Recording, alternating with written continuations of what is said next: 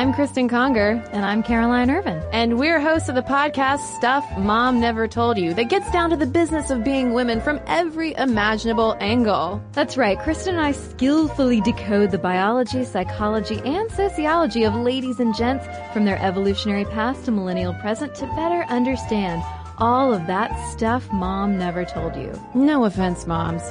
Now be sure to subscribe wherever you get your podcasts. Welcome to Brain Stuff from How Stuff Works.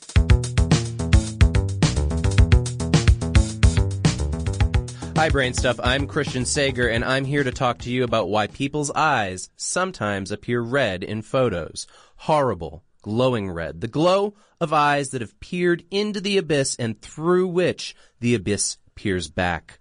I'm just kidding. It's, it's just simply a reflection. Everything that you can see is reflecting some amount of light. You can see my shirt because it's reflecting wavelengths of light and absorbing the other wavelengths. Black things like my soul or I guess my pupils absorb most of the light that hits them.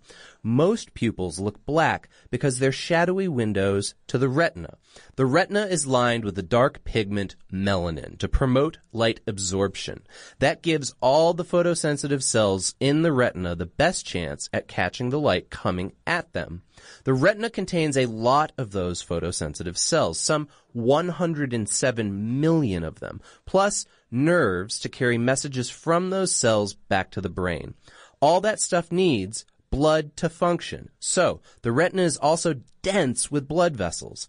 Red eye is just a glimpse at those blood vessels. You see, camera flashes illuminate everything within their reach, including the blood vessels in the retina. A camera with a built-in flash will have that flash pointed directly at the subject. At the speed of light, the flash bounces off the subject and back to the lens. If the angle is just right, you wind up looking like a minion of Zuul.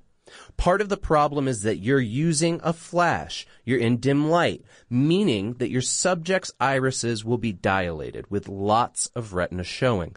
Traditional built-in flashes go off near simultaneously with the shutter, way too fast for your irises to contract. That's why some newer flashes go off twice. Once right before the picture snaps to make your eyes adjust, and then again to illuminate the scene. You can also prevent red eye by controlling the angle of the light. Use a separate flash positioned a few feet away from the camera and try bouncing the light off a nearby surface instead of pointing it directly at your subject. Check out the Brainstuff channel on YouTube, and for more on this and thousands of other topics, visit howstuffworks.com.